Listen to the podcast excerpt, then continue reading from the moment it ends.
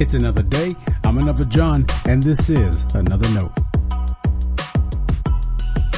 Today's edition of Another Note is titled, What If They're Not Angels? And our scripture reference today is taken from Genesis chapter 18 verses 1 through 14. As always, may the Lord add his blessing to the reading and hearing of his holy word. People have been astounded by Bedouin hospitality for thousands of years. Think of the greatest hotel service you've ever received and just know that doesn't compare because all the people that served you were getting paid. The Bedouins, as I understand it, get their sense of hospitality from scripture. They, like we as Christians, identify with Abraham's hospitality told of in Genesis 18. That's where we read about three men visiting Abraham.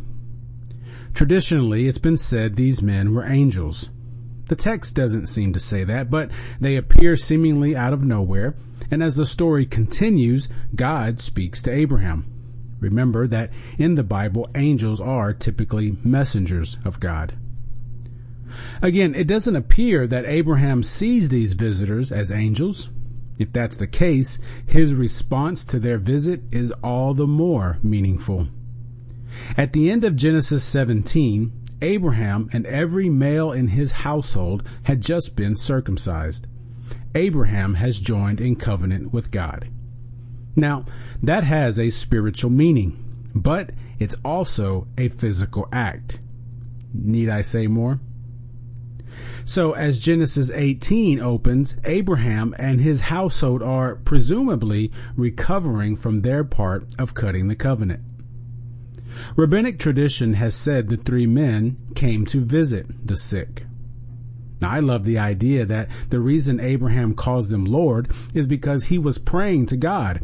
In other words, he quit praying in order to show hospitality to the strangers. And he didn't just bring out the dollar store goods. As the three men visited Abraham, they received rest, washed feet, bread made from Abraham's finest flour, and a great meal. Hebrews 13 tells us to not neglect to show hospitality to strangers, for by so doing some have unwittingly entertained angels. Maybe Abraham's visitors were angels. Maybe the last person you had a chance to visit with or that visited your church was an angel. Then again, maybe that person was just another child of God. Should it matter? Just for the sake of today's conversation, let's assume the people you meet are just that, people. Do they need to be angels to be welcomed with such a high view of hospitality? I don't think so.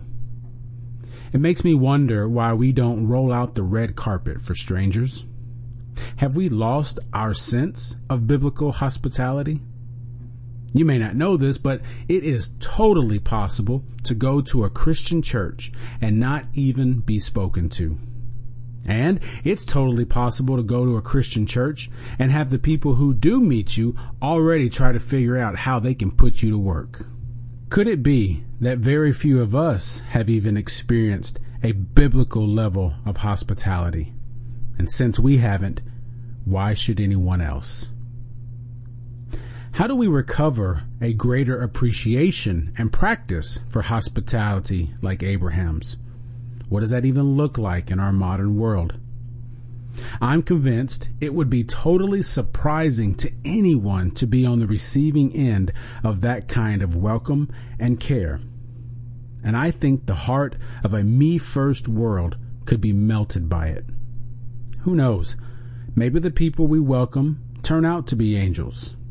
They may even turn out to be our new friend or even better, a brother or sister in Christ. Stay blessed.